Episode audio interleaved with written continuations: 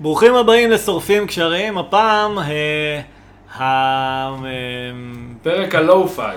לא, לא רק פרק הלואו-פיי, פרק הגירוש מגן עדן. עד היום הקלטנו אצל לילי. זה גן העדן, אז נשאל. היה לנו מיקרופונים נורמליים, הייתה לנו טכנאית קול, אבל אחרי הפרק האחרון שנגנז... למה אתה מוריד את הגן אבל?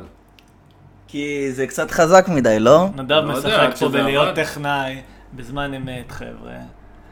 טוב. בקיצור, הפרק הקודם הוא פרק גנוז, הוא עלה לאיזה יום לספוטיפיי, זה היה פרק עם נינה בנאי שחף. זה יהיה פרק 20 אגב, מה שחפים. לא, לא, זה יהיה 19. הוא יהיה 19 או 20? אוקיי. אפשר להשאיר את ה... איתי, תחבא את הטלפון. לא, אבל דנה אמורה לבוא לפה משהו, לא? לא, לא. קיצר, הפרק ההוא היה פרק שהיו בו הרבה צעקות ועניינים, היא הייתה יושב ראש נוער מרץ, דיברה איתנו על נושאים פוליטיים, קובי קצת צעק על ילדה בת 19. קצת. דיברנו על למה נדב מטריד בחורות. קיצר, אף אחד לא יצא מהפרק הזה טוב חוץ ממני, אז אני רציתי להשאיר אותו, אבל כל השאר התנגדו. אז החלטנו לגנוז אותו, חבר'ה. אז אם תתמכו בנו בפטריון, תקבלו את הפרק בונוס הזה מתנה.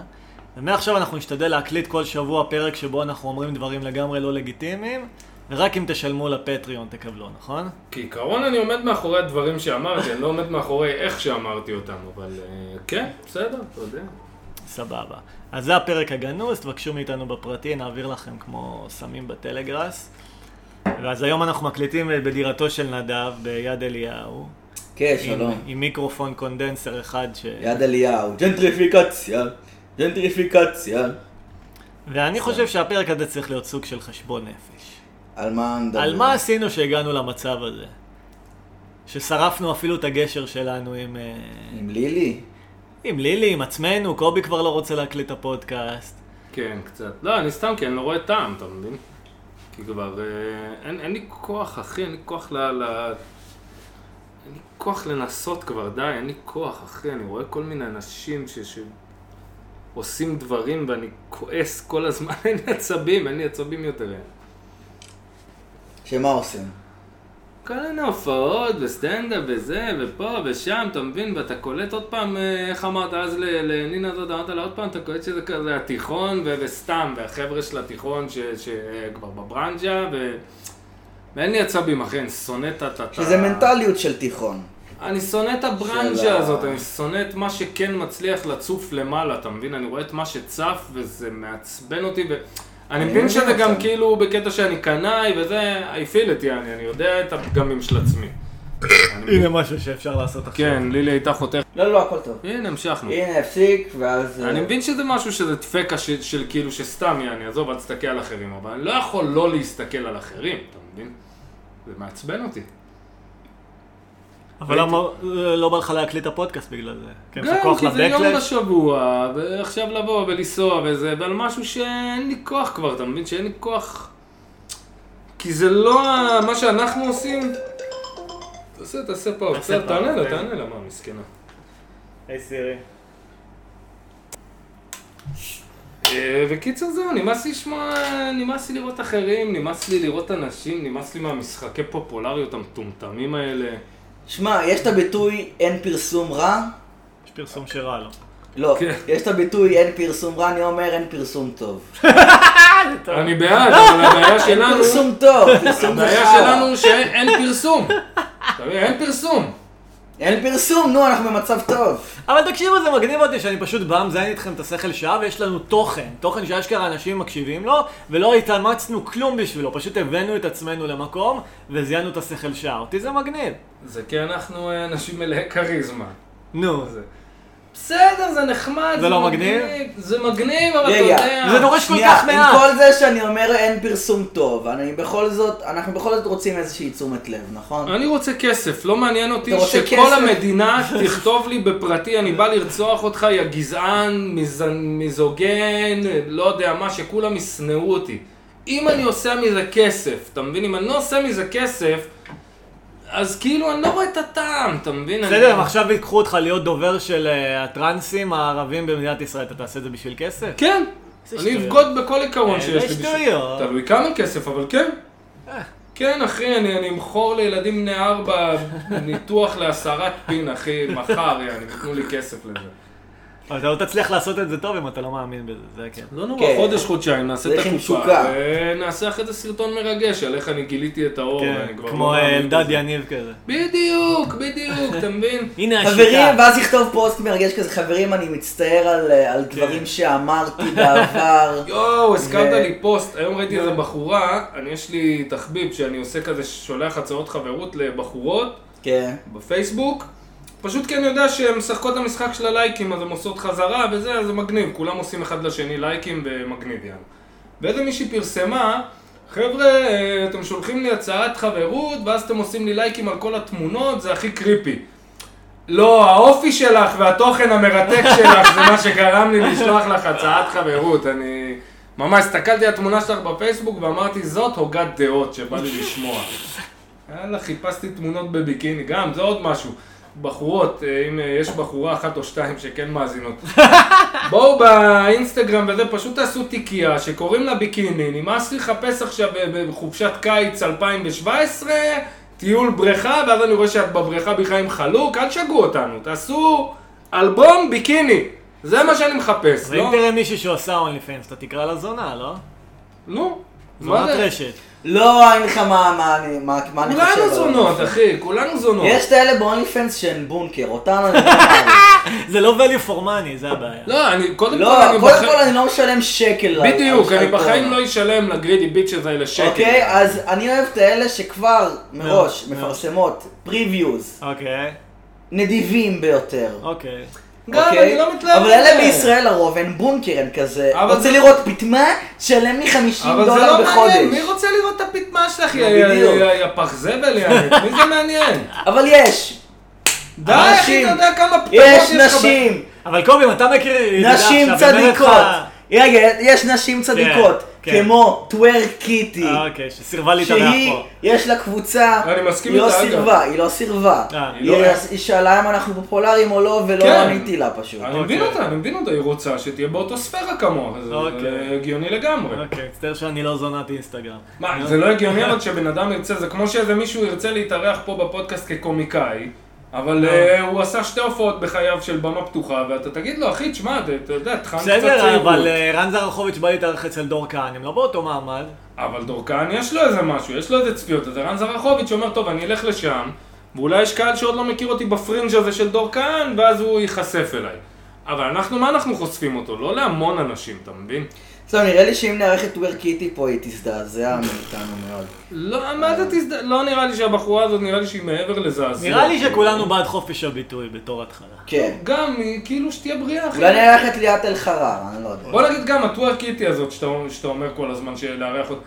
מה יש לה להוסיף בפורמט של דיבור, אתה מבין? היא מנענת התחת... לא, יש לה. נו, זה כל הקטע, שריקי. אז על מה יש לדבר איתה? איך את מקפיצה את התחת ככה? מי זה מעניין, אתה מבין?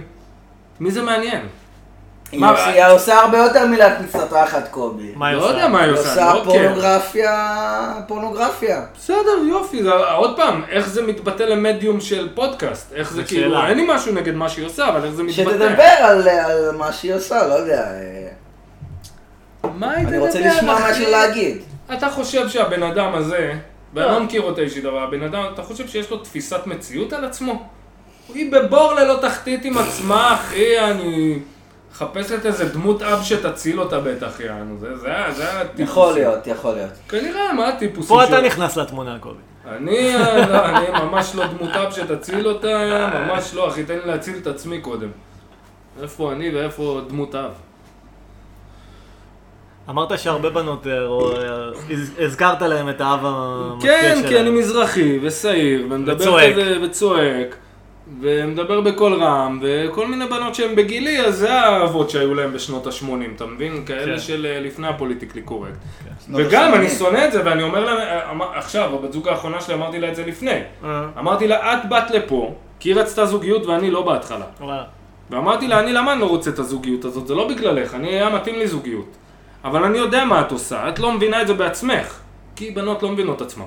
אז היא לא מבינה בעצמה, את באת לעשות קתרזיס על האבא שלך, אבל בחממה בטוחה, כי אני קובי בחיים לא ארים עלייך יד, ובחיים לא יעשה משהו באמת כאילו פוגעני כלפייך, כי אני אוהב אותך וזה. אז את באת לעשות קתרזיס, מישהו שמזכיר את אבא, הוא מריח מסיגריות כמו אבא, יש לו כזה שיער על הידיים כמו אבא, ואז אני אתחצף אליו, ואני אהיה מניאקית כלפיו, אבל הוא לא ירים על היד, הוא לא יצעק עליי. ואז אני אעשה את הקתרזיס שלי עם אבא, ואני אוכל להמשיך הלאה לבן זוג האמיתי שלי. זה מה שקורה לי עם כל הבחורות שהייתי איתם, אחי. חוץ מאחת שאתה יודע, ניסתה להונות אותי לתוך נישואים. ומה קרה? מה קרה? אני מלכתחילה אמרתי לה, זה גם הייתי אחרי תקופה של דיכאון. ורק אני יצאתי כזה לעולם, אני אמרתי, אוקיי, יאללה, די דיכאון, אני באי לחיות. והיא הייתה שם, ובאמת אהבתי אותה מאוד, בחורה שאהבנו מאוד, היינו חברים גם המון שנים יענו. ואמרתי לה מראש, תשמעי, באיזשהו שלב זה הגיע לסוף החבל הדבר הזה, אין מצב שזה ייגמר בחתונה, אין מצב, כי אני רוצה להיות עם עוד בחורות יענו, אני עכשיו רק, הרגשתי שעכשיו רק התחלתי לחיות. ואז כשזה קרה, היא כביכול, כאילו, שמעתי מחברים, אני הייתי בטוחה שהוא עומד להציע לי נישואים וזה וזה וזה וזה. אבל אין יום שלא אמרתי לנישואים, אין פה גברת בחיים יענו. לא שמשהו ספציפי נגדה, אחלה בחורה, אבל אני לא הייתי במקום שאני רוצה נישואים. היום אני גם לא, אבל... אתה לא חושב שהיית בתקופה יותר טובה כשהיית עם החברה האחרונה שלך? הייתי בתקופה מאוד טובה. לי היה טוב, אבל עוד פעם, כשאני נכנס למערכת יחסים אישה, אני מבין שאני נכנס לעולם של שקרים. כן. תמיד היא הולכת שקר לי כל צעד ושעל, והשאלה אם אני בא לי לאכול את האשליה הזאת. מה, איזה שקרים? אני לא מרגיש שקרים. אני אוהבת אותך. זה לא שקר? זה שקר. אוקיי. זה שקר. למה בהכרח? כי בוא נדב, אני אגיד לך כזה דבר. יש לך בחורה, היא נראית בסדר. לא איזה כוסית, נראית בסדר. אני שואל אותך, לא קשור למערכת היחסים שלי.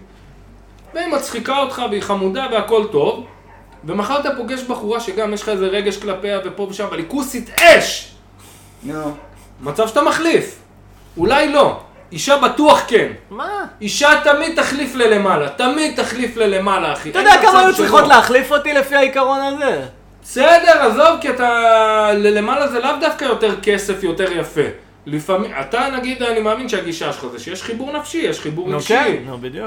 סבבה, מחר יבוא מישהו אחר עם חיבור יותר חזק, רוב הבחורות יחליפו אותך, זה הטבע שלהם כאישה, אין מה לעשות, זה הטבע שלהם, חפש את ה-best possible match, יענו.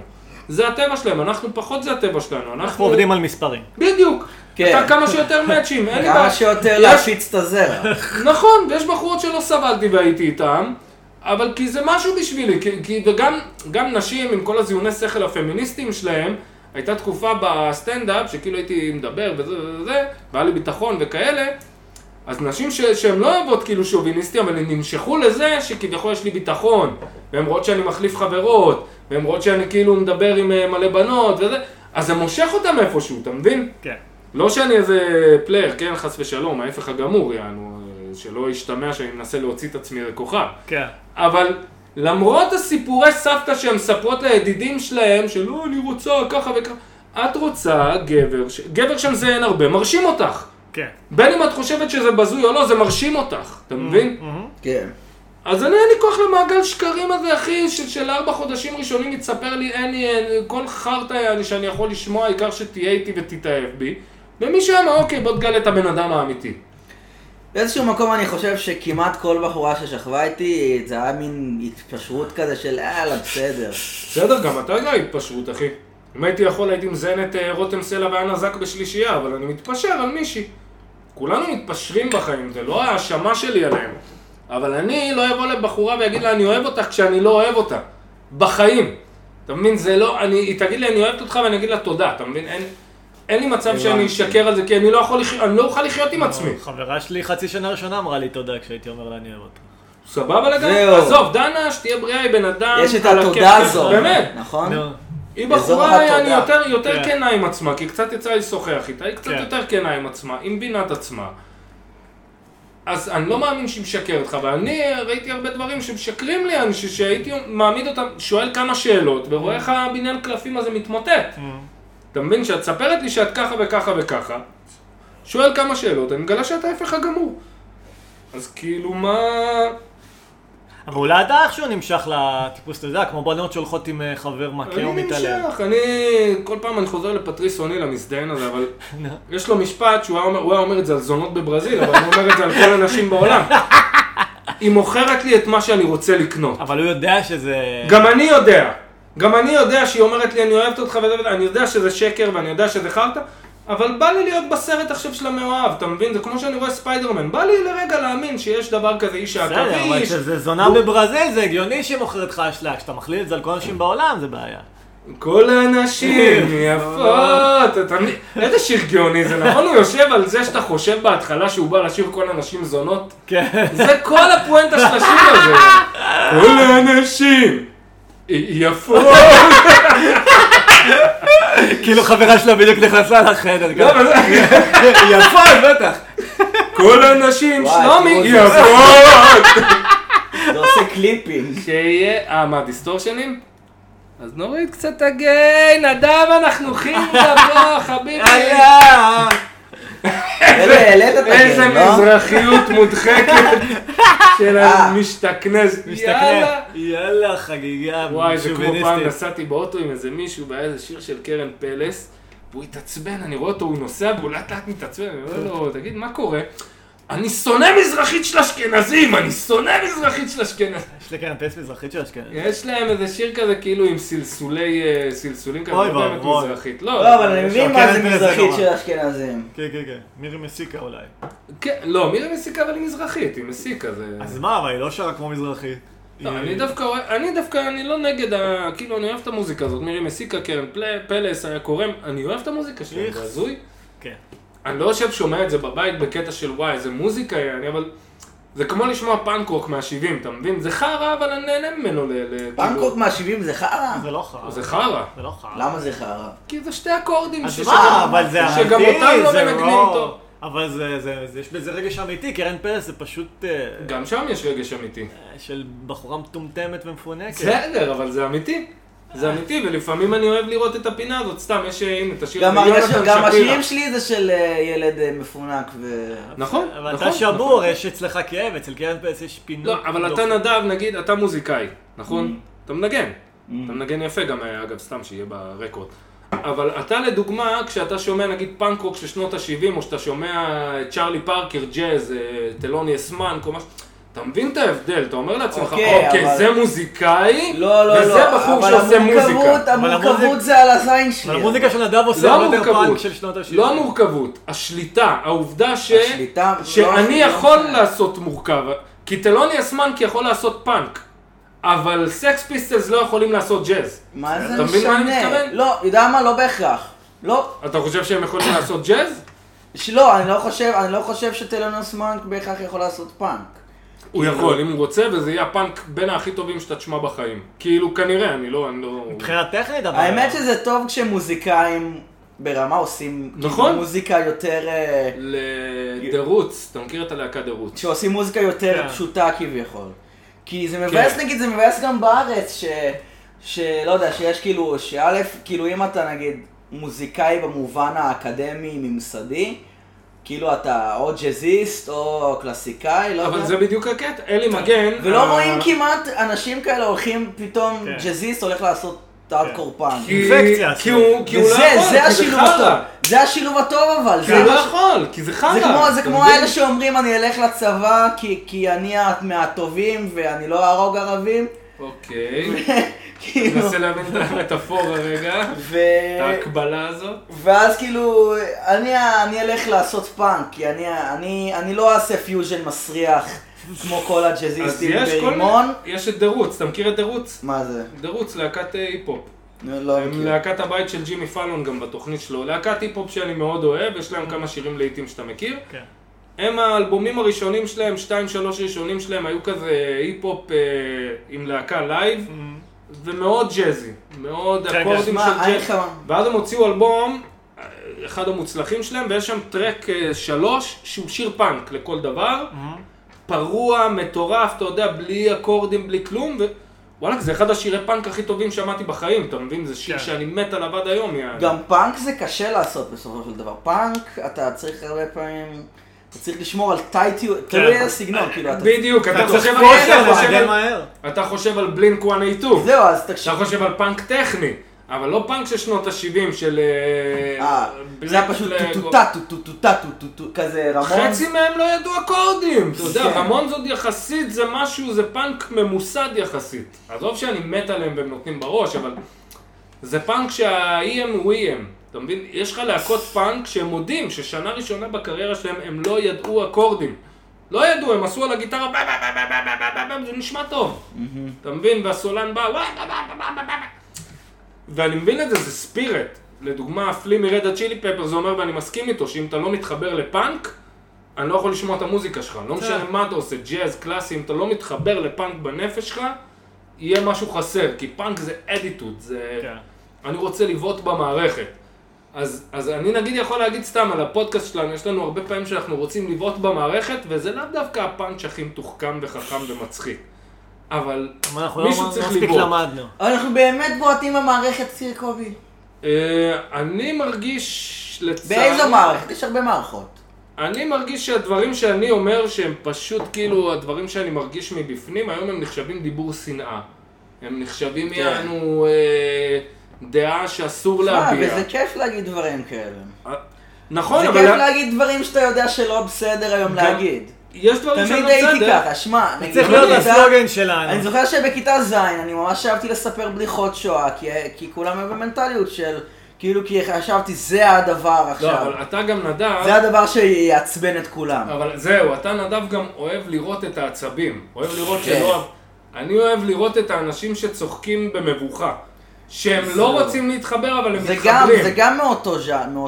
זה מאותו ז'אנר, אבל אתה כאילו מאוד אוהב את הנגד, וגם לי היה את זה שהייתי צעיר, ואמרתי את זה גם בפרק הגנוז, שאני אוהב ששונאים אותי כאילו. אבל מה קרה היום? היום אני בסביבה שאתה יודע, בדיחות שואה זה נחשב לדבר הכי טוב בעולם, סתם, לא יודע, מה זה סביבה? כאילו, באנשים שכביכול... אני חושב שכביכול...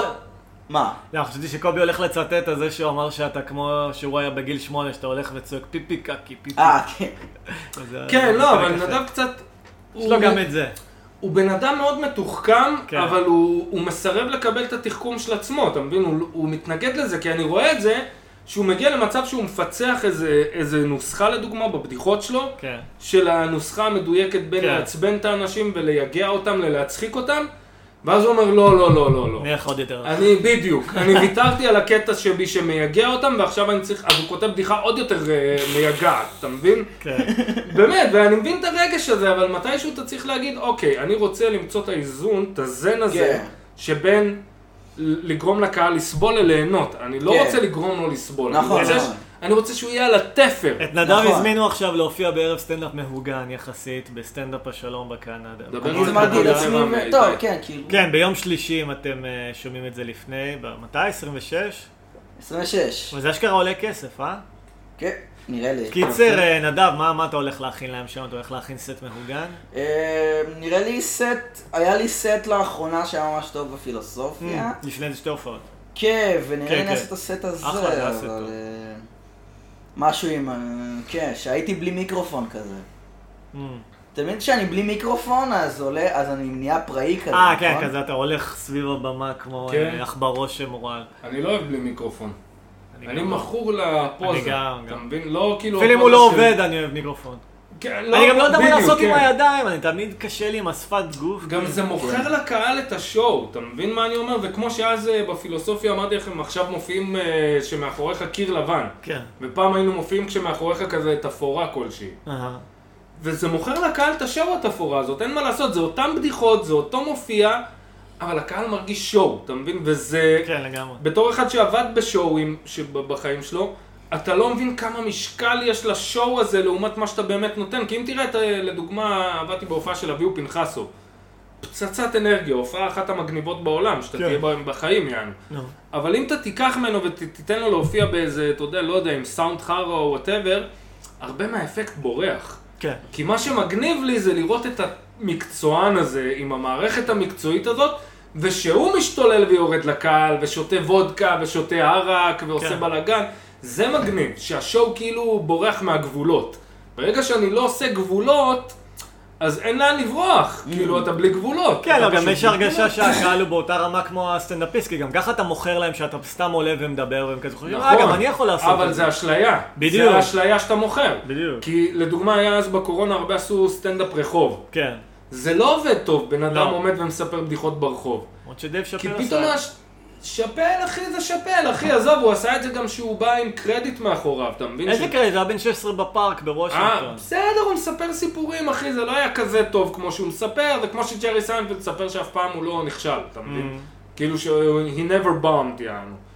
הוא אף פעם לא, בסדר ג'רי, אנחנו לא מאמינים לך, אני ראיתי אותך נכשל פה בארץ. וואי, יש עכשיו בנטפליקס את הנאום של שאפל שהוא מקבל איזה אולם שקראו על שמו, איפה שהוא למד, וכאילו הוא עף על עצמו שם ברמות אחרות, אני לא יודע אם זה הטרלה. הוא בזמן האחרון עף על עצמו, too much. זה כאילו, אני חושב שהוא מנסה לראות כמה הוא יכול להעיז, להיות כאילו יהיר ולהגיד שהוא הכי טוב. הוא ממש אומר, אני סטנדאפיסט של פעם, once in a lifetime, כאילו. הוא גם לא טועה. הוא סטנדאפיסט של once in a lifetime, הוא לא טועה, אבל ברגע שאתה מתחיל לאכול את החרא הזה, אתה מפסיק להיות מה שאתה טוען שאתה. לגמרי, אבל אני מרגיש שהוא כאילו מנסה, אוקיי, תמיד אתה אמור להיות צנוע, בוא נראה איך זה שאתה הכי טוב, ואתה גם מודה בזה, ואתה מודע לזה, ואתה לא מתחבא מאחורי. מעטים הסטנדאפיסטים שראיתי שבאים מנקודה שהם לא צנועה, בקטע שאני אשיר, וזה אשכרה עובד. אולי, אתה יודע, בריטים יכולים לעשות את זה, ג'ימי קאר, ריקי ג'רווייס, כי מלכתחילה המניירה שלהם היא כזאת מתנשאת קצת, אתה מבין? דייב שאפל, אתה אמור להיות the man of the people, אני לא מעניין אותי שאתה מיליונר, אני להפך, אני רוצה לראות אותך איתי בחרה, אני רוצה לראות אותך כאחד שאיתי בחרה, ועלה למיליונריות, והיום אתה מייצג אותי כהנציג שלי. אני לא רוצה לשמוע ממך, אני מיליונר וכבר לא אכפת לי. כן, גם בגלל שהקטע שלו זה, אני אומר את האמת, אתה כן מצפה לפגיעות מסוימת, ואם אתה עכשיו אומר, אני הכי טוב בדור שלנו, זה לא הכי פגיע. הוא לא הכי טוב בדור שלנו, באיפר הוא לא הכי טוב. מי הכי טוב? זה מאוד סובייקטיבי, קשה. קודם כל פטריס אוניל הכי טוב בתחומו, אני לא יכול להגיד שהוא הכי טוב כי הספיישל שלו הוא לא... לא ככה, לא משהו. לא, אל תגיד לו משהו, הוא מעולה. אבל הוא לא ממצא את הפוטנציאל שלו. הוא לא מממש את הפוטנציאל, כתבתי את זה גם בילדי הקומדיה עכשיו. אבל עם החוסר מימוש פוטנציאל הזה הוא מביא דברים לא מהעולם הזה, כאילו שאין בן אדם שאמר את הדברים האלה בעולם, לדעתי. זה באמת בן אדם שאני מעריך בטירוף, יענו. אחי, הוא אמר דברים והוא היה סובל כמוני, אתה מבין? זה בן אדם באמת, הוא הוציא אותי מהדיכאון. אשכרה. אני הייתי יושב, פיטרו אותי פעם ראשונה בחיים שלי מהעבודה, בחיים שלי לא פיטרו אותי מהעבודה. וואלה. פיטרו אותי, בדיוק חודשיים עברתי לדירה חדשה. למה פיטרו אותך? זה היה מחירות כזה ופשוט לא היה צורך, סגרו את כל המחלקה הזאת של המחירות, כאילו. לא כי היית גרוע משהו. לא, לא. לא ממש, כי לא הייתי הכי טוב בתחום, אבל הייתי כזה אמצע טוב, יענו. אוקיי. וסגרו את המחלקה, ואז השאירו כזה את הטופ 10%, יעני, ואוקיי, לא התפלאתי שפיטרו אותי, גם אמרתי לבוס לי, הכל בסדר, וזה וזה. אבל הייתי בלחץ היסטרי, והייתי יושב בבית, אחי, אני לא אשכח את זה, עושה בנגים, אוכל נודלס עם סויה. אני ממש, לא היה לי כלום בבית, היה לי נודלס עם סויה, לפעמים הייתי שם בזה רסק עגבניות, יענו, ושומע את פטריס אוניל, ובאיזשהו שלב הייתי שומע את התסכול שלו, והייתי אומר, בונה, אני ממש מתחבר לבן אדם, כי הוא מתוסכל שהעולם לא מוכן לקבל אותו רק מאחורי הקלעים. הוא מוכן לקבל אותו בשושו בבית, לשמוע אותו ולגחך, אבל בהופעה עם החברה שלי אני לא יכול לצחוק מהבדיחה. סיפרת עכשיו. יש לו דוגמה בדיחה שאני מאוד אוהב, שהוא בא לקהל, זה בספיישל שלו, הוא אומר להם, חבר'ה, מפה הבחורה שלו פעם סיפרה לו סיפור מעניין. אחי, אף אחד, כי בחורות לא יודעות לספר סיפורים, שעממות, יעני, כטיפוס, כן, לא, אני לא אומר את זה, הוא אומר את זה, כן? אני גם אומר את זה, אבל... וזה משהו שאתה יודע שאסור לך להגיד, כי אז אתה תהיה שוביניסט, אתה תהיה מגעיל, איך אתה מדבר, איך אתה זה, יש את שרה סילברמן, יש מלא סטורי טלרים טובות. זרקתי אותה, כן, אני מת עליה. היא לא סטורי טלרית, אגב, בז'אנר. לא משנה, כן, אני אבל מאוד אהבתי את הספיישל שלה. יש לי שאלה, אבל, יש לי שאלה. יש לה ספיישל עם ג'ינס וסוודר פסים כזה. כן. לא, אבל זה מעניין, אגב, שאין... מהטופיה אני... אין כמעט סטנדאפיסטיות שהז'אנר שלהם זה סטורי טלר. יש הרבה... לא, הן מספרות על הדברים נשיים מעצבנים כאלה. כן, אבל אין להם סיפורים ארוכים. לא, אין כאלה של סיפורים ארוכים. יש את... ננת. בסדר. I was raped! I was raped by your mind! זה לא שנשים הן לא מצחיקות, זה נשיות זה לא מצחיק. נשיות זה לא מצחיק. נשיות זה מצחיק כשאישה מצחיקה, לדוגמה יש בדיחה שאם מישהו אומר גנבה מאוד פורסמת, שסטנדאפיסטית איטלקי מאוד טובים בסטנדאפ משום מה, איטלקים אמריקאים. איטלקים אמריקאים? כן, משום מה הם מאוד טובים בסטנדאפ. איטלקים מאיטליה. ועל הבדיחה גאונית שאם מישהו אומר גנבה, שהיא אמרה, אני רוצה פעם אחת רק לחזור הביתה, ושהתחתונים שלי לא יראו כאילו מישהו יתטש בפנים. אתה מבין? כי הפרשות וכאלה. וזו בדיחה מצחיקה, אתה מבין, אני קטגורית, אני אפשר... הסטנדאפיסטית, אני לא זוכר את שמה, אבל היא ממש אחת המצחיקות. מה, זאת מהרוסטים? לא, לא, היא ירדה, היא כבר לא עושה סטנדאפ, כבר היום אתה לא תשמע עליה. אני אחפש, היה לה קומדי סנטרל פרזנטס פעם, חצי שעה. קומיקאית ענקית, אחי, חצי שעה של בכיתי מצחוק, אתה מבין ש... יש קומיקאיות ענקיות. שרה סילברמן, לדוגמה, יש לה ספיישל שאני מת עליו עד היום, אני אחד המצחיקים בעולם. אני זוכר שבתור ילד שרה סילברמן הצחיקה אותי. אבל מה אמרתי על הנשיות, שהרבה נשים מנסות... נשיות זה מצחיק כשהן כנות עם זה, אבל רובן לא יכולות להיות כנות עם זה, רובן לא כנות עם זה. אתה מבין, יש הרבה נשים שהן מצחיקות באחד על אחד, אבל אז הן עולות על במה והן כאילו... זה לא שאנחנו לא ככה, גם יש... אני הרבה עושה פוזות של מישהו שאני לא, ורוב הסטנדאפיסטים. אבל משום מה אצלנו זה מצחיק, אצל אישה יותר אני רוצה...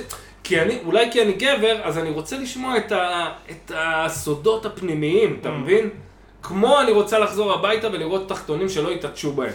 משהו שאני כגבר אומר, וואו, חשדתי שזה מה שקורה, אבל את מאששת לי את זה, אתה מבין?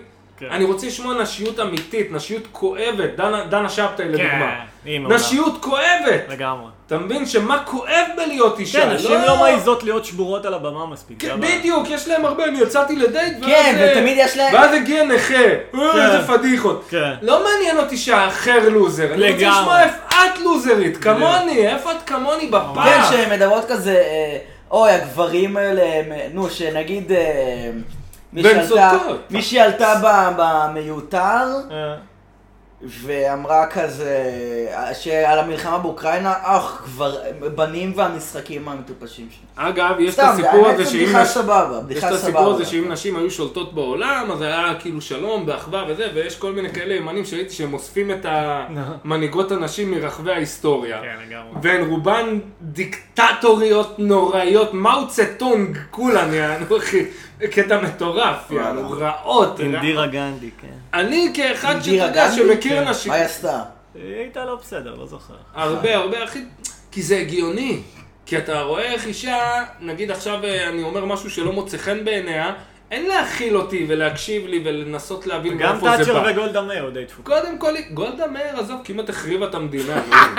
היא והפלייבוי הזה, משה דיין, אני שתי טמבלים, אני כמעט סגרו את המדינה. אבל בזכות תאצ'ר יש הרבה פאנק, היא נתנה להם חומר לעבוד נגדו. תאצ'ר בזונה, כן, לא סובל את הטיפוס הזה. ברור, אבל זה נתן לדור שלם משהו למרוד נגדו. מה, תאצ'ר זה כזה רונלד רייגן של הבריטים. כן. אלה אנשים שאני לא יכול לסבול, אתה מבין שעם כפית של זהב בתוך התחת ומספרים לי למה אני לא מתאמץ מספיק. כן. אני לא יכול לסבול את זה. נינה בנאי שלום. אתה מבין, היא באה לי משושלת מלוכה של ארץ ישראל, אומרת לי למה אתה... אני עם כפית בתחת ואני לא מתאמץ מספיק. אני גם כועס עליכם על זה, אני לא אומר לכם את זה, אבל אני מאוד כועס עליכם. מה זה כועס? אני לא יכול לבוא אליכם בהאשמות. נגיד שאיתי בא ואומר לי, למה אתה לא רוצה לעשות את הפודקאסט? למה אין לי הורים שישלמו לי שכר דירה, אחי, קשה לי בחיים, אחי, קשה לי בחיים, אז מה אם אני כל השבוע בבית, אני צריך להיות בדיכאון בבית? לי יש הורים שישלמו לי שכר דירה. אני לא יודע כפרה, אני לא יודע, אבל אתה יש לך כפית בתחת דומיינת, כפית זעם דומיינת בתחת, ההורים שלך עומדים לקרוס, אבל הם רחמים על נדב המתוקי, אז הם משלמים לו שכר דירה. בסופו של דבר אתה לא עובד. הם לא משלמים שכר דירה. בסדר, אבל אתה לא עובד, זה מה שחשוב. נכון. שלא תבין לא נכון. אני מקבל קצבה. גם אמא שלי עוזרת לי, אני במסכנה, אין לה כלום והיא עוזרת לי. מה שאין לה היא נותנת לי, אתה מבין? אבל זה מכעיס אותי איפשהו, אתה מבין? הגישה הזאת, קודם כל, אנשים שיש להם, אתם לא יכולים לדבר על אנשים שאין להם. נגמר הסיפור, זה מעצבן אותי, אנשים שיש להם אומרים לי, בואו, למה אתה לא משקיע ולמה אתה לא עושה, למה אתה לא נותן. הם יכולים להגיד על אנשים שיש להם? כן, הם יכולים, למרות שהם גם מטומטמים. יש לך את כל התנועה הזאת, eat the rich, לאכול את העשירים כאילו. וואלק אחי, זה לא הפתרון המושלם עכשיו, אתה יודע, לנטרל את כל מי שעשיר. בכל זאת הוא הגיע לשם איכשהו, אני ראה לו איזה משהו, אבל... היה לי פעם, הייתי מתעצבן, אני עצלן אחי, לא אוהב לעבוד, שונא לעבוד. אין לי זכות קיום בעולם הזה, אתה מבין? כן. אין לי זכות קיום, אין אף אחד שיבוא ויגיד... של עבדים, אחי. אין אף אחד שיבוא ויגיד מסכן, וואלה, הוא צודק, אין לו כוח. אתה מבין, לא, אתה צריך איזה נכות, איזה משהו, איזה... בדיוק, בדיוק. בגרמניה אגב יש, אתה יכול להיות תשוש נפש, לקבל משכורת... גם פה יש תשוש נפש, אבל זה... אבל פה זה תנאים... מה זה תשוש נפש? כאילו, אני לא יכול לעבוד יותר, די. אתה מקבל, מה שאתה מקבל קצבה פחות או יותר. זה תשישות נפש? לא יודע מה ההגדרה שלך, אבל כאילו לא יכול לצאת לעבוד. הבן אדם מגיע לו קצבה כי קשה לו בחיים. שמע, אין לך מה. כאילו, כן, יש לי כאילו את ה-100% כשירות עבודה, זה בזיבי. נו, זה זה. אז כן, אבל... כן, שמע, אני לא מקבל בדיוק כסף. אני חי על חסכונות, כרגע. חיסכון די גדול. אבל כאילו, אני מקבל קצבה 3,700. וואה, אתה יודע, אצל המרוקאים לא אומרים סכומים? אתה מכיר את זה? אני מכיר שבישראל לא מדברים על כסף. לא אומרים סכומים, נגיד סתם, אתה יכול, נגיד סתם, מרוקאי אומר את זה, זה כזה, אני מקבל 3+ כזה. זה מה זה מעצבן אותי הדבר, שזה כאילו זה משהו כל כך מלוכלך כסף, אסור להגיד, זה חוצפה לשאול כמה אתה מרוויח. תמיד עולה לי השאלה, כמה אני באמת דפוק. אני באמת... דיברנו על זה אגב מקודם, אני אישית חושב שאתה פשוט בן אדם שמכור לעצלנות שלו, ומה זה עצלנות? ברמה של לא, אני מסכן, אני לא יכול להפסיק להציק לאנשים, אבל אתה, אם אתה עמוק בתוך הנפש תנבור, אתה יודע את התשובות, כולנו יודעים את התשובות, אני מבין שאני אמור להפסיק לעשן סיגריות, יש לי תירוצים מפה ועד אחר כך במוח, אבל כשאני לבד בלילה, אין אחי, אתה יודע שאתה אמור להפסיק לעשן סיגריות אם אתה לא רוצה להתחלטן. ומה אני אמור להפסיק? אתה יודע מה הבעיות שלך, אני לא יודע. אני אמור להפסיק להיות עצלן, כי אני יודע ש... אתה יודע, אתה מבין? אני יכול לשפוט את זה מהצלן, זה לא יהיה אוקיי. זה גם עניין של סמנטיקה, כן? כאילו יש... אני לא חושב שיש עצלנות, אני חושב שזה פחד. זה תמיד חרדה ופחד. בסדר, אבל חרדה ופחד, ואז אתה יושב בבית, ואתה זה, ואתה...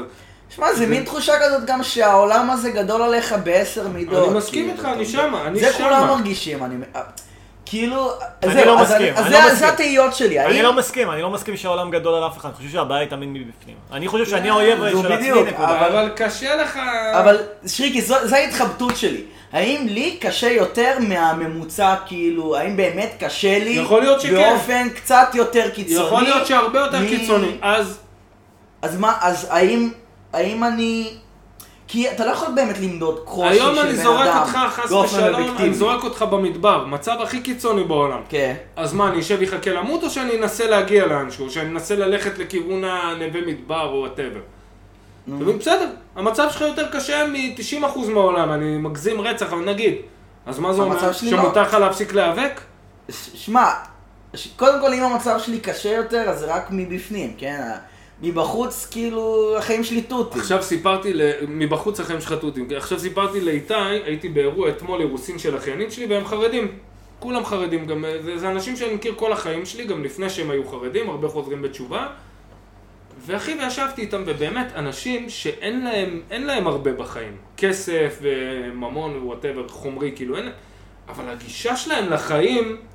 אתה יודע, ישבתי עם איזה חבר שאני מכיר אותו מגיל לאפס, ואמרתי לו, בוא'נה אחי, אני מוכן לשלם כסף, שיהיה לי את הגישה שלך, אני... לגמרי. הבן אדם מחר, הולך לו האוטו טוטלוס, מתקשרים אליו מהבנק, אתה במינוס 70,000, מתחיל לרקוד ברחוב, אומר, יאללה, לא יודע מה אני אעשה, לא יודע, אני אסתדר, אתה מבין איך שהוא מסתדרים, אחי.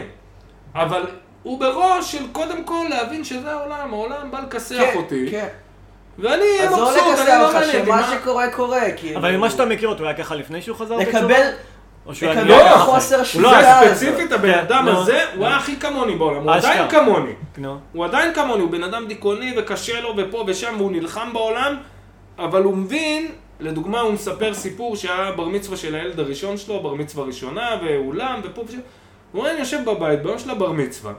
עכשיו, אני לא לחוץ, הכל בסדר, זה לא... ומתחיל להישבר דברים בבית, ופתאום מכונת כביסה מתקלקלת, ופתאום האוטו זה, ופתאום זה...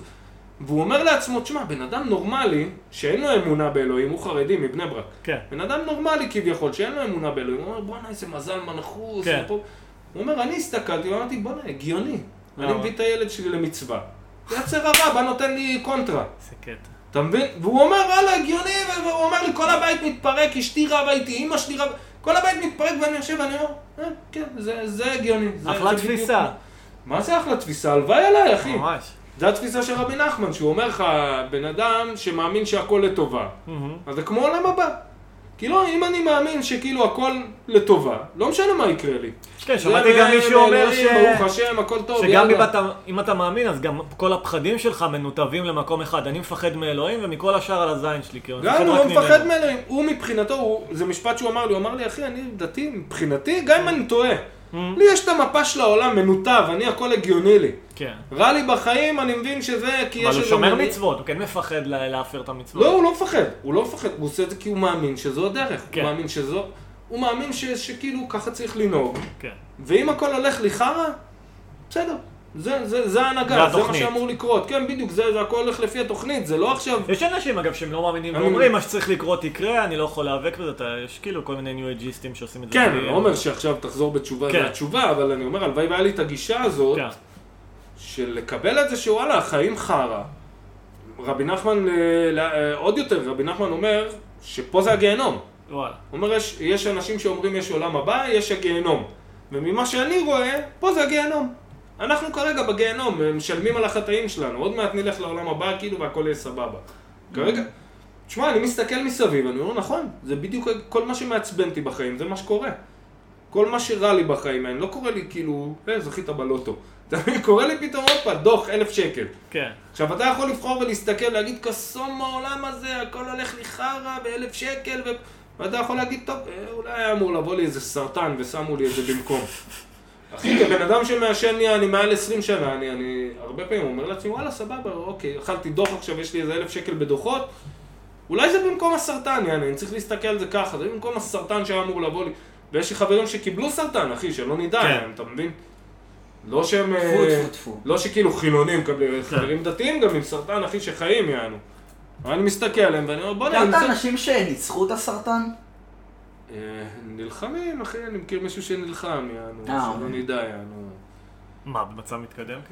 היה לו סרטן אשכים, קרתו לו אשך, היה לו גרורות לגב, עשו לו איזה ניתוח בגב, ובגלל הניתוח יש לו פגיעה עצבית ברגל כאילו, והוא פשוט מעשן מלא וויד, מדבקות מורפיום, דברים כאלה, תשמע, אתה יושב עם הבן אדם, אתה יודע, הוא כאילו, הסרטן זה הדבר האחרון שמעניין אותו.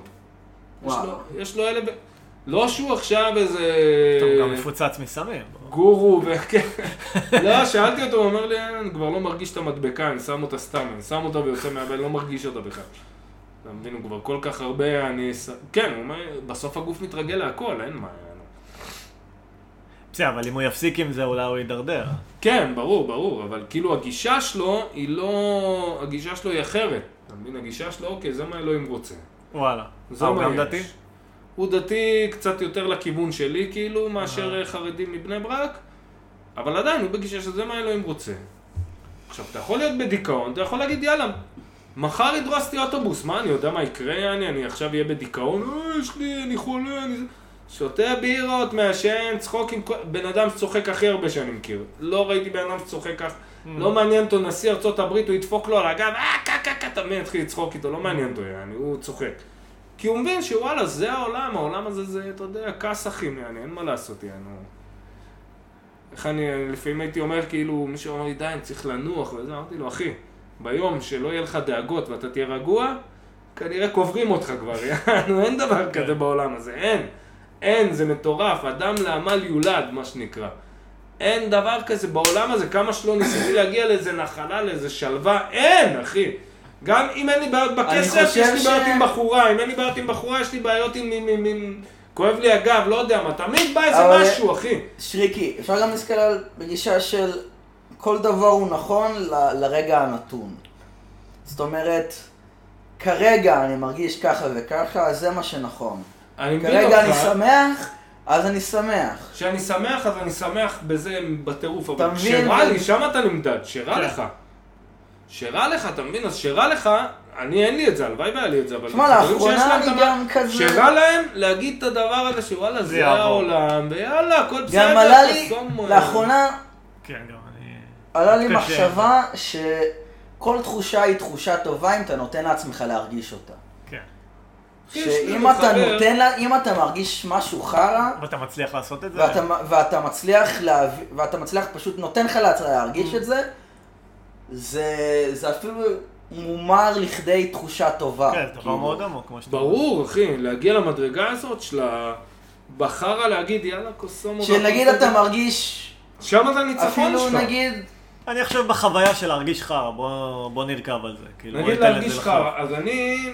וזה קשה לפעמים. ממש קשה, בדיוק. נכון, קשה אחי, אני נשבר, אני היום לא רציתי לבוא להקליט, אחי, התקשרתי להקליט, אמרתי לו, אני לא רוצה לבוא, אחי, לא רציתי. אתה מרגיש חרא, הקטע ש...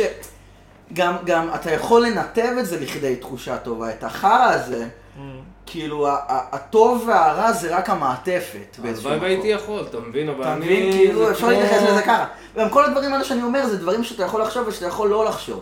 אתה יכול לחשוב הכל, והדבר היחיד שאתה צריך לחשוב, אין אמת אובייקטיבית, הדבר היחיד שאתה צריך לחשוב זה מה שיעשה לך טוב. כן, נכון. זה מה שאתה צריך להאמין בו. צריך להאמין רק במה שיעשה לך טוב. אבל יש לנו אינסטינקט כבני אדם שמה שגורם לנו להרגיש טוב צריך להיות במתאם עם המציאות, כי אנחנו צריכים לשרוד בעולם, אנחנו לא יכולים לשקר לעצמנו על פרש. אנחנו צריכים איזושהי הלימה בין ההרגשה שלנו אני מתכוון בדברים... אני מרשה לך. שמע, אבל נגיד, לא יודע, נגיד בתחומים... יש את הנטייה של הרבה אנשים, כל מיני, אתה יודע, אנשים שנורא דבקים במדע וזה, כן. שאתה יודע שהם גם דבקים נורא בהגדרות נורא מוחלטות לדברים מאוד אמורפיים, כמו פסיכולוגיה ונפש האדם, שאנחנו לא באמת יודעים עד הסוף, ואז הם מתייחסים להבחנות פסיכיאטריות כאיזה תורה מסיני, כמו... כן, יש לי הפרעות קשב, יש לי... וזהו, לא, אבל... כמו שאיתי היה אומר, שלפעמים זה גם מוריד ממך את האחריות, אני סקיזופרן, אז יאללה... לא, בסופו של דבר זה גורם לך יותר לסבול, הרבה יותר לסבול. כן. כשאני במצב של... אני בהתקף חרדה ו...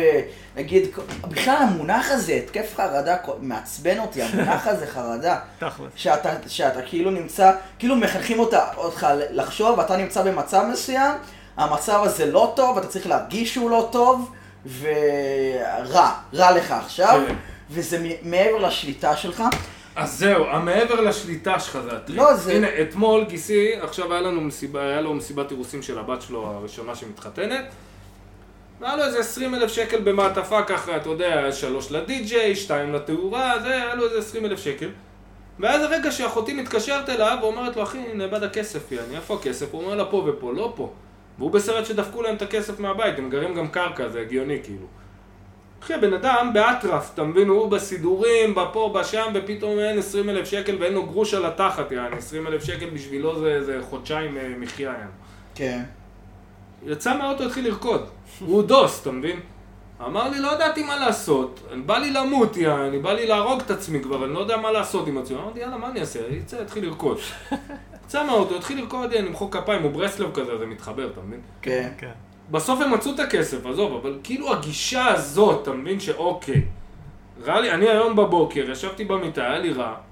הפתרון שהיה להגיד לי איתי, עזוב אותי, אני לא בא להקליט, עזבו אותי כולם, לא רוצה לדבר עם... הלוואי עליי הגישה הזאת של וואלה, תתעורר על החיים שלך, שים שתי כפות לפנים שלך. זה לא בהכרח גישה של תתעורר על החיים שלך, זה...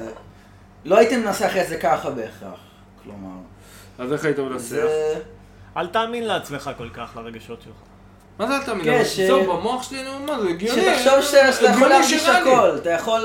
לחשוב הכל, אתה יכול להרגיש הכל והכל יהיה נכון. הבעיה היא שאני בראש אומר, הגיוני שרע לי, להגיד לעצמי שהכל שמח ולצאת לרקוד, זה השקר. כן. אתה מבין מה? זה מה שאני אומר. אני מאמין שדברים שהם מוחלטים ואובייקטיביים, זה רק דברים שיכולים להוכיח את עצמם שהם קיימים מחוץ לתפיסה שלנו. אנחנו לא יודעים מה מחוץ לתפיסה שלנו, נכון. אז קטנו מלהגיד מה אובייקטיבי ומה באמת באמת. אבל עזוב את זה, מה האושר האמיתי? בן אדם שקורא לו מקרה חרא בחיים, והוא רוקד ושמח ואומר יאללה אני אהיה שמח ויעבור לי. או להיות ריאליסט ולהגיד לא, באמת חרא. אבל הנה בסוף הם מצאו את הכסף. עזוב שהם מצאו את הכסף. אני לא בעד להיות ריאליסט. אני בטוח שאם הוא לא מוצא את הכסף, הוא היה מסתדר, אתה מבין? כן. אז זה גם אמת. הם מאוד אמונתיים, אתה מבין? הם אנשים עם אמונה. אני אומר, אבל גם פרט. אבל הקטע הוא שהם חיים ככה 20 שנה, אחי, הם לא מפסיקים לאכול פצצות. כן. והם איכשהו מוצאים שמחה. אבל בטוח שאמפירית להיות בתפיסה הזו מוביל לך תוצאות יותר טובות גם בעולם. יש לך יותר כוח, יש לך יותר מוטיבציה. וככה תסתכל על הנייר, על הנתונים שלהם, אתה תגיד, מה יש לבן אדם להיות שמח? אני 6 ילדים, אין לו גרוש, אני כולם חיים בבוידם, הם יושנים אחד עם השני, אני יודע מה. כן. אבל לא מעניין אותו, אתה מבין? לא קיבלתי הודעה בטלפון שאני יכול לזה. זה לא קשור לתנאים אובייקטיב, זה כמו אנשים מיליונרים ששונאים את עצמם ועושים סמים וחיים בביוב מבחינה נפשית. הלוואי והיה לי את הגישה הזאת, אני לא מצליח. וגם נגיד בנוגע לסבל, אתה מרגיש שאתה סובל. אז אתה אומר לעצמך, מה, אני נשרף עכשיו בעודי חי? אני ככה מרגיש, אני יש ימים שאני ככה, שאני יושב בבית, דיכאון. וואלה, אתה יודע, אני מנסה רק... כאילו כל הכוחות הנפשיים שלי הם להדוף מחשבות על התאבדות, יענו, זה כל מה שיש לי בראש, יעני, רק אל תחשוב, אל תעדוף, לא עושה לי טוב, תתאבד. אוי פרפוי, סתם. וואלק אחי, למדתי איך לעשות חבל תלייה, בוא נגיד ככה. אני יודע כבר מגיל קטן מאוד. בעשר שניות אני עכשיו עושה חבל תלייה. אני מגיל קטן מאוד יודע לעשות חבל תלייה. אני יודע גם שאתה יכול לקשור אותו לתומכות של המזגן ולקפוץ והוא לא ייפול, יעני, אתה תתעלה בכיף, יעני. קובי, אל תתאבד. לא, חס ושלום, אני לא אתאבד, יעני, אבל המחשבות האלה רצות וזה התקפה, אתה מבין? אתה מקבל התקפה. עכשיו, המוח שלך מכיר את הנקודות החלשות שלך, הוא יודע בדיוק איפה לבוא לך. אתה רוצה להיות שמח? אז אני אבוא לך מפה. אני יודע בדיוק איפה כואב לך. המוח של עצמך. כן. אתה מבין? הלוואי והיה לי את הגישה הזאת, ואני עובד על זה כל יום, ברור. זה איזשהו מנגנון הישרדות, זה איזשהו... זה איזשהו מדיטציה הזויה. פעם היה לי את זה של, אוקיי, לא היה לי כסף וזה, אני אברח ליער ואגור ביער. ולאט לאט... הכי גרוע, הכי גרוע להיות לבד, אחי, לאנשים כמונו. כביכול, עזוב, אני יודע שזה לא ריאלי. אני מבין, גם לי שתפ... לא, נגיד אם היית יכול, למצב הנפשי שלך זה אחר. להיות בלי אנשים, ברור. להיות עם המחשבות שלך. אז זה איזשהו, כן, למנגנון בריחה של המוח, גם ההתאבדות הזאת, חס ושלום, כן, אני לא בכיוון, אבל... אני חושב שאנשים... גם המנגנון בריחה שכאילו, אוקיי, יש לי את הפתרון. כן, אני לא צריך להיאבק יותר. כן, when the shit hits the fan, אני יודע מה לעשות. אני חושב שאנשים לא צריכים להיכנס לסרט שהמצב הנוכחי הוא חרא. או שהוא יימשך לנצח. או שלי קל להגיד, אני לא יודע. לא, אבל... עוד פעם, זהו, אתה אומר, אני קל להגיד, ושאני אסתכל על מישהו שיותר נמוך ממני, אני יכול להגיד, בוא נאמר, אתה דפוק, על מה אתה בוכה? טמבל, יעני, מה אתה בחובות 10,000, 20,000, כמה? מה קרה? יש אנשים יעני אכלו פצצה מאות או לא יכולים ללכת יותר, אתה בוכה יעני, אתה לא נורמלי, על מה יש לך לבכות יעני? אתה יודע, אם מסתכלת ואומר, על מה יש לך לבכות, יטמבל, אתה... אתמול ש... גם בבוקר אתה יכול לרדת לים לשחות יעני, מה יש לך רע יעני בחיים? אתמול שמעתי רעיון עם ג'ון מלייני, הסטנדאפיסט שאני אישית לא אוהב, אבל לא משנה, אבל הוא כאילו ילד טוב כזה, תמיד מופיע עם עניבה כזה, או היפסטר כזה, הכותב בסאטרדיי נייט לייב, לא איזה שבור. עכשיו, היה לו עכשיו תקופה שהוא היה מכור לסמים, הוא היה ברילפס, וכאילו, היה לו ממש, הוא היה הלך למכון גמילה, כאילו היה באיזה סרט רע, עכשיו הוא חזר לעצמו. אז הוא מספר בפודקאסט שהוא כאילו, הוא בן אדם די חיובי, הוא תמיד צוחק עם אנשים וטוב לו, ואז כשהוא לבד, הוא פתאום כאילו נמצא עם הבן אדם שהורס לו את החיים, אין בן אדם אחראי בבית, כאילו, זה הבעיה, זה הבעיה. על מה אתה מדבר? מי זה? מה? איזה סטנדאפיסט, שכשהוא לבד עם עצמו, כאילו, עם בן אדם הרסני לגמרי, אף אחד לא אחראי בבית, ואין לו כאילו איך לטפל בזה. זה בדיוק מהקטע שהמוח שלך יודע איפה להפיל אותך. אתה יודע הכי טוב מה כואב לך, אתה יודע הכי טוב איך לעקוץ את עצמך. כי יש לך, נגיד, יש לי חברים שאנחנו כל היום, זה הקטע שלנו, בקבוצת וואטסאפ, אתה רואה אותה, אתה אומר, בוא נהל, בני זונות, יענו, כל חבר'ה רע לי בחיים, יאללה, תתאבד כבר, למה אתה ממשיך? מה יש לך באמת בחיים? אתה יודע, זה החבר שלי. זה תפלא. למה יש לך להמשיך? מה אתה? אז זה לא מזיז לך, אבל המוח שלך יודע לשחק לך בדיוק בנקודה של עזוב, צחוק, צחוק, אין לך את זה, ויש לך את זה, וזה כואב לך, וזה רע לך. אתה מבין? כאילו, אתה יודע הכי טוב מה רע לך, יעני. אז אתה הכי... התוקף הכי טוב של עצמך. האויב הכי נכון של עצמך, כאילו. תמיד במשחקי מחשב של פעם, היה כאילו קטע שבסוניק, נגיד, שהבוס הסופי, זה סוניק. כן, סוניק הרשע. כן, סוניק הרשע. או רובו סוניק. כן, רובו סוניק, נכון. לא רובו סוניק. סוניק 2. סוניק 2 זה רובו סוניק, נכון, הוא צודק. כן, אוקיי. צודק. איזה קטע. מה רציתי להגיד? כאילו הרבה זמן לא הרגשתי שחסר לי משהו בתכלס. יפה. אוקיי, אני תמיד כאילו... אולי בחורה, אולי בחורה. אני תמיד כסף. לא, אני הבא שלי זה שנאה עצמית, נגיד היה לי את ההופעה שלי שלשום. עכשיו היא הלכה 70% בסדר, לא כישלון. 70% זה טוב. לא, אם אתה מקבל במבחן 70 אחי זה לא טוב. זה לא רע, אבל אתה לא רוצה לקבל במבחן 70. לא, אתה לא רוצה, כן, אתה רוצה... אתה רוצה 85 ומעלה. כן. נגיד ההופעה הראשונה נראה לי הלכה 90, לא משנה, אבל כאילו אני אומר לעצמי, אוקיי, זה לא הלך רע, אין לי סיבה לשנוא את עצמי, אבל אני אומר לעצמי, כאילו אם אני ככה אשאר בינוני, אני לא רואה את זה כמין גרף שאוקיי, עכשיו אני אלמד מהטעויות, אני אשתפר, הופעה... בדיוק, זה ההתקפה שלך לעצמך. לא, אני אומר, אני חרא, אני בינוני, ולמה שזה ישתנה? בדיוק, זה מה שקורה לי גם עם הסטנדאפ, שהרבה אני אומר לעצמי, בסדר, אז אתה אחד כזה שאני חשבת שאתה איזה משהו, והיום אתה מגלה שאתה כל האלה שאתה שונא, אתה בדיוק איתם באותו מדרגה, אני כאילו, אתם באותו סרט.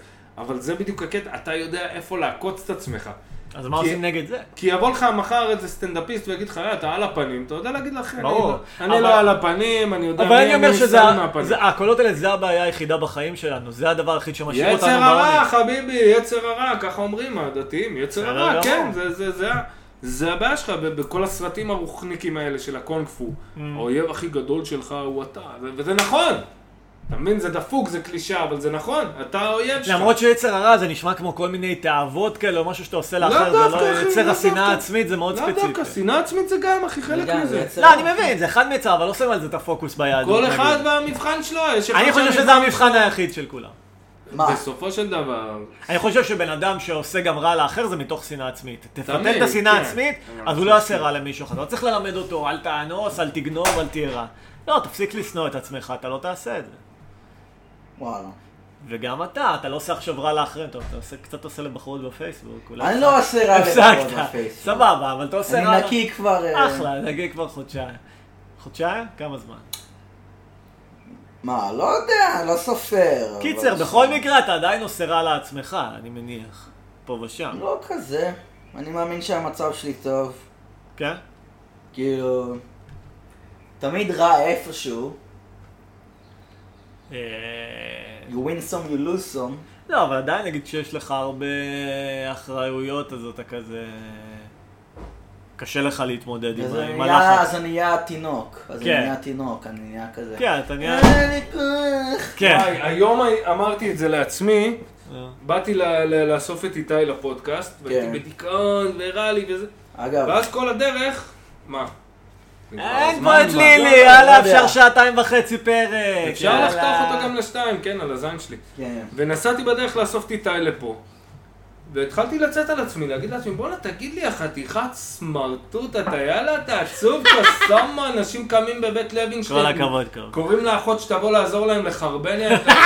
אתה, יש לך פרצוף להיות עצוב, יא סמרטוט. וככה, אחי, קיללתי את עצמי, עד הדרך לאיתי, ושרתי ומחאתי כפיים, ובאטרף, אחי. בטירוף, בשביל... די, אחי, אני תפסיק כבר, אתה יודע, אמרתי לעצמי, די מה אתה... אתמול, שחזרנו מהאירוע, זה... אחד מהבני משפחה שלי בא עם הילדה שלו, והילדה שלו, אתה יודע, ילדים. ילדה קטנה, התחילה לבכות, למה אמא לא באוטו, והיא לא הפסיקה לבכות. עד שאני מותשת, אחי, כבר לא יכולה לבכות, אז שאומרת, אמרתי לעצמי, בוא'נה, ככה אתה מבין שככה אתה ילד בן 6, שיושב בבית, רע לי, אין לי עבודה, יש לי עבודה. חלאס יא קוקסינל, וואלק, אתה עומד על הרגליים, אתה חי, אתה בריא, אתה הכל בסדר.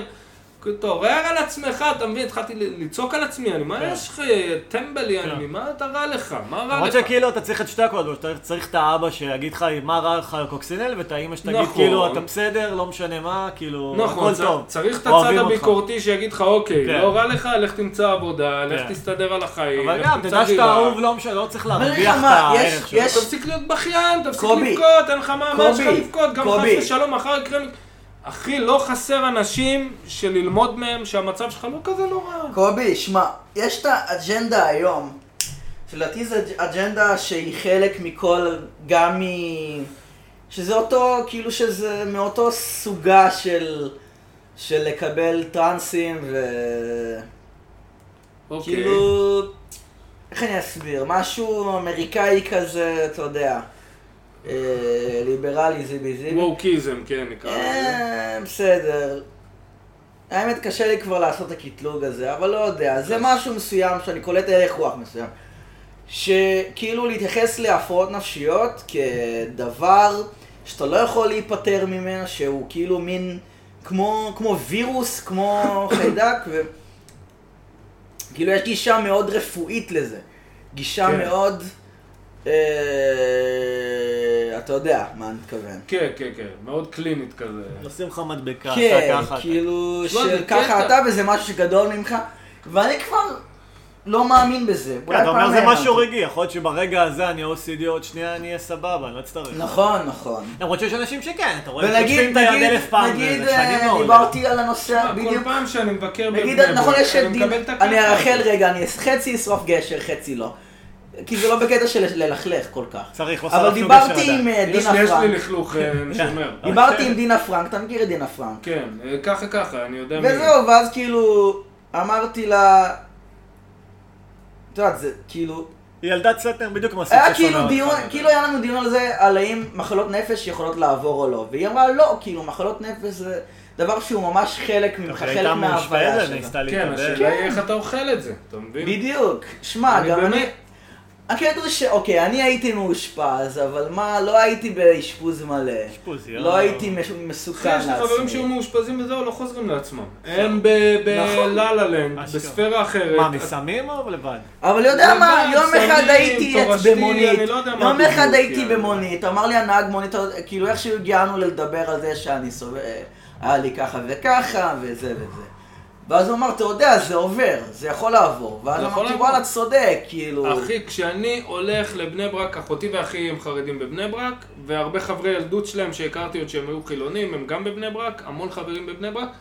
אחי, אני ניגש לשם, הגישה שלהם לחיים, זה לא יאמן, אחי, אנשים שאין להם גרוש של התחת. הם פחות חולי נפש גם, כאילו הם פחות נהיים בדיכאון. מה זה פחות חולי נפש? הוא מתחיל להיות בדיכאון, הוא מתחיל כבר, מעבב לו אורות אדומים, הוא הולך לחברים שלו לבדוק, הוא הולך קורא בתורה, הוא הולך... מה, יש להם גם קהילה שם, זה גם דבר מאוד חשוב. יש להם קהילה, יש שם איזה חבר שלנו שהוא היה מתנחל, והיום הוא חרדי בבני ברק, שמתנחלים שהם חרדים בבני ברק, רוב הבני ברקים רואים אותם כמו חוזרים בתשובה, הם כזה פרסונה נון גרטה כזה. כן.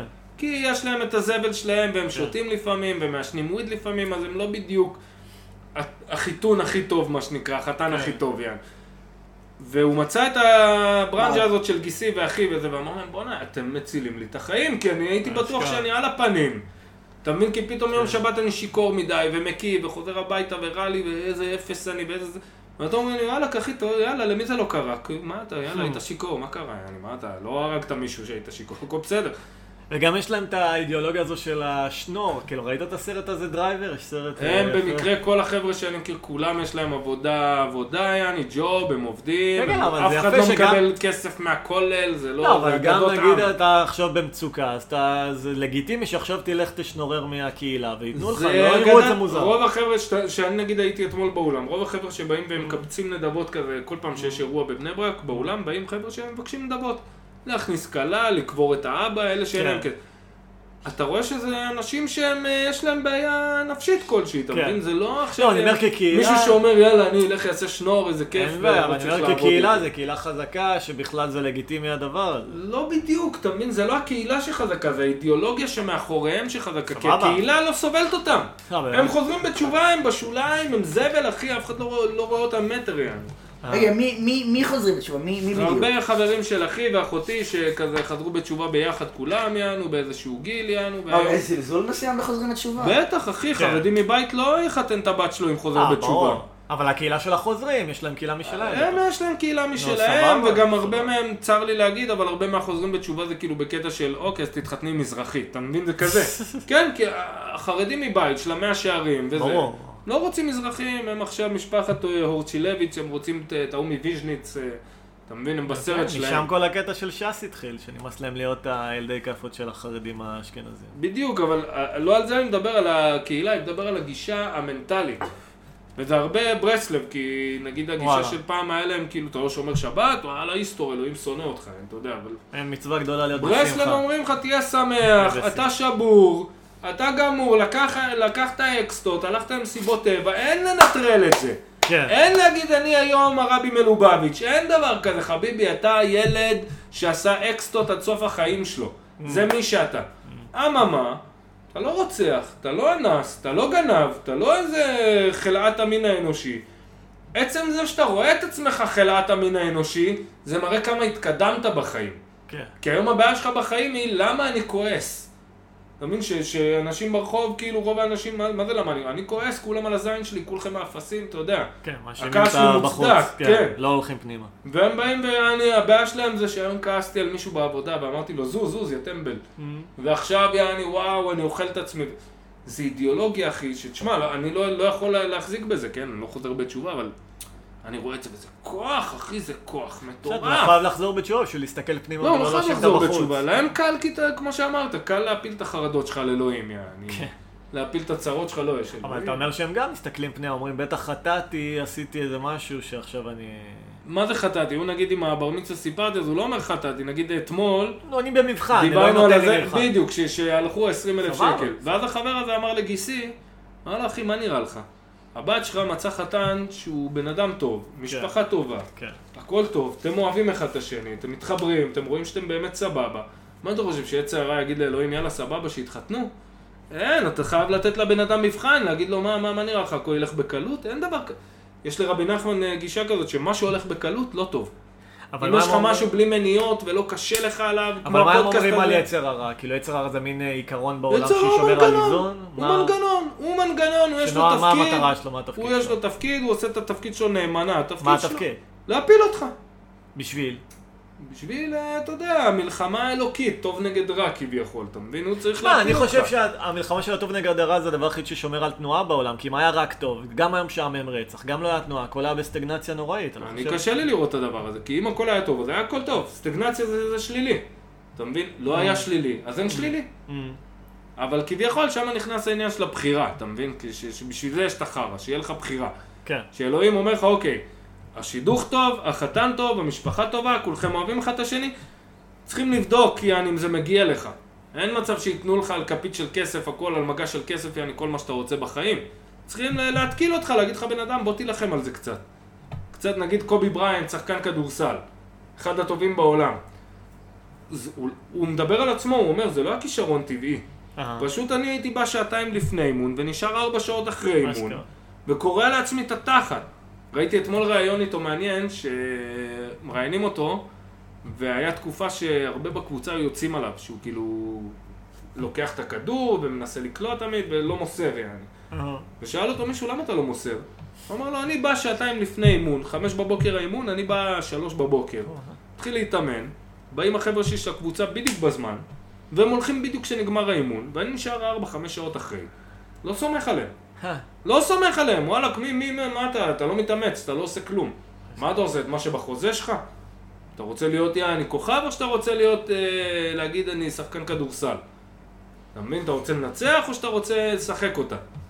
אז הוא לא היה סומך על החבר'ה שלו, אני לא היה סומך על הקבוצה, היה להם הרבה טאקלים, הוא בשקיל אוניל וזה, ובלבלבלה. וזה הגישה שאני מאמין בה, כאילו, אז הלוואי והייתי אוחז בזה בעצמי, אבל... כן אחי, העולם זה מלחמה, אדם לעמל יולד, נולדת להילחם. אין פה שקט, ששקט לך, שטוב לך, אתה כנראה מת. קוברים אותך, זהו, זה הסוף. שקט זה, אני אנוח בקבר, מה שנקרא, זה השקט שלך. אין שקט בעולם הזה, העולם הזה מלחמה. אבל יש בחירה חופשית באמת, יש לך גם בחירה חופשית להיאבק ביצר הרע שלך. אתה יכול לבחור להגיד הכל חרא, המזל שלי חרא, ואתה יכול להגיד, זה העולם, ככה הוא נראה. ככה הוא נראה. אתה יכול גם לבחור באמת להתאמן שעתיים לפני 4 שעות אחרי, או להילחם בשנאה עצמית שלך. נכון, ועדיין קשה. ועדיין קשה. אז זה עדיין בחירה. שיגיד לך, אתה אגואיסט. תמיד בחירה. בחירה זה כאילו, לשם זה נברא העולם. זה דבר מאוד מעודד. מעודד. אתה מחזיק בזה? אני לא מחזיק בזה. אני שאני בדיכאון, אני קורס, אחי. אני במיטה, ועזבו אותי ושימות העולם, אחי. שכולם ימותו היום. ברור, לכל אחד יש חברים כאלה, אבל ביסוד של הדברים כן יש בחירה. נכון, אני לא מחזיק בזה. אין לי אתה יודע, יש... כל פעם אני חוזר, כי אתמול הייתי עם החרדים, אז זה משפיע עליי. יש גישה של רבי נחמן, פנימיים וחיצוניים. מה זה פנימיים וחיצוניים? יש לך מחשבה חיצונית, לדוגמה, מתמטיקה. אני מבין שיש מתמטיקה ויש חוק טבע בעולם. ויש לך פתאום פנימי שזה נכנס לך, אני מבין מתמטיקה, אני מבין ש3 ועוד 3 שווה 6, אני מבין את זה, זה יורד לי. כמו מיומנות על כלי נגיד. אז יש להגיד הכל כאילו יצר הרע ובלה בלה בלה בלה בלה, ויש להבין את זה, אתה מבין לחיות את זה, שאני לא חי את זה, אני הלוואי אחי. הנה היום אבל הצלחת להוציא את עצמך, היה לך בחירה היום. הצלחתי אחי ואמרתי לך מה עשיתי, ישבתי באוטו, שרתי שירים, אחתי כפיים, צעקתי על עצמי, אמרתי לעצמי תעורר על החיים שלך יא טמבל יא. זה בדיוק מימוש של הבחירה החופשית שלך. היום זה מחזיק, בוא נראה מה יהיה מחר. בסדר, one day at a time אחי, זה כמו נרקומן, אתה לא יכול... נכון, one day at a time, שם אני מנסה לאחוז אחי, וואלה, אולי אני צריך ללכת לבני ברקות טיפה. מחזקים אותי אחי, אתה יודע איזה כיף עם האנשים האלה אחי. איזה יופי. אני אוהב, יש שם איזה אחד, שרון, יש לו בבית, הזכיר דירה, הוא לבד בבניין, כי הבניין עומד להתמוטט, יעני. יש לו למעלה גג, אחי, בנה לו כברת, יקב, הכל, אחי, כל היום הוא מתעסק עם הידיים, בחור מוכשר, יענו. עזוב שהוא עובד בכלל, בהדברה, יענו, של חרקים וזה, יענו. אבל כל היום הוא מעסיק את עצמו, ואין, כל היום אוכלים חפטות, הוא אומר לי, כמה שאתה יותר, יענו, מתקרב לגישה הזאת, אתה אוכל חרה יותר מהעולם. שלא תחשוב שאני הגישה אותה עושה אותך פיס אין לב. אתה יכול להתמודד עכשיו עם חרה יותר גדול שהעולם מביא לך. בדיוק, ומאמיסים לך, אחי, תמיד מאמיסים לך. אין מצב של אוקיי, הגעתי לנחלה, שלווה. הלוואי, אחי, זה מה שאני מחפש, את הפינה הזאת שלה להגיד אוקיי. אני תמיד אצלי בראש, זה תמיד יושב על פרנסה. תמיד שאני אומר לעצמי, אם היה לי פודקאסט שהיו משלמים לנו על הפודקאסט עכשיו, אוי, הייתי רגוע, הייתי סבבה. אבל זה לא נכון. כי כשאתה תגיע לשם, אז עוד משהו אחר יהיה חסר. נו, בדיוק. תמיד יהיה חסר, תמיד העולם הזה בנוי על חיסרון, אנחנו מגדירים את עצמנו על חיסרון. קיצר, רצית להשחיר על מישהו. כן, זה לא בדיוק על מישהו, אבל כאילו מתן פרץ. שוב? יש לה הופעה שקוראים לה אני מוקף במטומטמים. אוקיי. עכשיו, אתה יודע, קודם כל, כאילו, אני מבין את הגישה. כי אני גם מרגיש ככה, אבל כאילו, אתה יודע, אמור לי מי הם חבריך, ואומר לך מי ידע, אז אני מוכן. וגם זה משפט שחוק רצח, זה השם שלך למופע אחר? בסדר, שיהיה בריא, הוא בן אדם שחוק. בן אדם שחוק, חצי מההופעה שלו זה ילדות בנות 16 שואלות אותו, איפה סאק עליזה? איפה הוא שאתה מפורסם בזכותו? מחר הוא יעשה עליי פוסט, אתה לא מצחיק, ואתה מקנא בי. למה, הוא יצא על אנשים? הוא יצא על מישהו פעם, אבל בצדק. מי? איך קוראים לו? הוא שאוסף עוד באשדוד וכאלה. אלירן גל? אלירן גל, כן, אלירן גל. מה? ואלירן גל יצא עליו, כי לא יודע, הוא בא לו ביציאה הכי מטומטמת בעולם אלירן גל. הוא הופיע אצלו פעם אחת, כשהוא היה בהתחלה שלו, והוא בא להגיד לו, אתה בלעדי אצלי, אתה לא מופיע בשום... עכשיו, מי אתה? בלעדי. מי אתה שאתה תגיד? ואז הוא יום אחד יצא עליו, אמר לו, אתה לא מתבייש, אתה שברת ההסכם, וזה... מי אומר דבר כזה? זה היה בפייסבוק, בקבוצה של הסטנדאפיסטים. חי בסרט שהוא איזה סוכן עם. ומתן פרץ יצא עליו, בצדק של אחי, מה אתה מקנא בי, מה אתה רוצה ממני? מה אתה טמבל, איזה... מי יכול להגיד לי, אתה מחויב, אלא מה אתה עכשיו משלם לי $1,000,000 בשנה, יענו, מה אתה טמבל? הגיוני מאוד, היה להם... אני גם מבין את אלירן גל, כאילו בקטע שמה אתה מבין, אני מבין מאיפה זה בא, אין לך מה להגיד, אז מה תגיד? אתה מבין? תגיד לו, לא, אתה לא מצחיק באמת, אתה לא זה, אתה לא זה. אני כאילו, אתה יודע, אני צוחק עליו עכשיו, אבל בתכלס, כל הכבוד, שפו, יאללה, אחי, תרביץ הופעות, אין מלאות, אחי, תן, שיהיה לו פי 10 יותר הצלחה מהיום, מה רע לי? כואב לי? שיהיה לו, מחפת לי. ושאני, לא, גם אין לי משהו נגדו, אני כזה מכיר אותו. כזה חבר שלו, אני יותר מדי. טוב, נדב, איך אתה מסכם את הפרק? אני מסכם שהייתי צריך להביא עוד בירות. סיירתי פה את קובי. לא, היה טוב. לא, כן, היה טוב, אבל הייתי מת לבירה חצי מהפרק, כי אני מת לעוד בירה. אוי, אוי. אתה חייב לעמוד על 3 בירות לפרק. וואי, לא, זהו, שהייתי ב3 רציתי 6. אני, זה הבעיה שלי, ב3 זה היה עם נינה בנאי. אגב, אנחנו נשחרר את הפרק הזה לאוויר, כאילו... זה החלטה של נדב כרגע. כרגע זה בעיה. כרגע לא נשחרר, אולי בעתיד. אבל מי שרוצה שיבקש, נשלח לו לינק. חופשי. דש, אני רוצה למסור דש לכמה מאזינים. שאוט-אוט לכמה מאזינים נאמנים שאני מאוד אוהב. יש את מוטי מהפילוסופיה, שהוא נגן בחסד עליון. כל שיר שתגיד לו... מי זה מוטי? מוטי מהפילוסופיה, שיער שחור, זקן כזה קצוץ כמו שלי בערך. על מה הוא מנגן? נגן על גיטרה, אבל מה שכיף הוא עושה, אני מאוד אוהב שירה בציבור כזה, של חבר'ה. הוא יודע לנגן הכל, אחי, הכל. רדיואט, ברי סחרוב. הוא מכיר את המילים של הרוב, אבל גם תשים לו אקורדים, הוא ינגן את זה די מדויק, תמין וכיף איתו בקטע הזה בטירוף, וגם עוד שאוט-אוט ליצחק דונט, שהוא בחור חייל בקרבי, כל הכבוד לך אחי, תודה רבה לך, קודם כל, הוא כזה מ-MS סטטוס קוו כזה אוהב אותם, והוא מקשיב על זה. זה זמן גם להגיד שזהו, נגמר לנו עם הפילוסופיה לדעתי. מה זה נגמר? אני עוד הולך לשם, אני אוהב את המקום מאוד, הסטנדאפ שם כבר לא יכול להחזיק מים, לא. כן, שבוע שעבר היה ערב קטסטרופלי, כולנו לא נהנינו, גם לא אשמתם, זה לא שאנחנו פה... לא אשמת אף אחד, זה פשוט... בעיקר אשמתי שלא קידמתי את הערב, אבל גם... לא, גם אין לו... עוד פעם, אחי.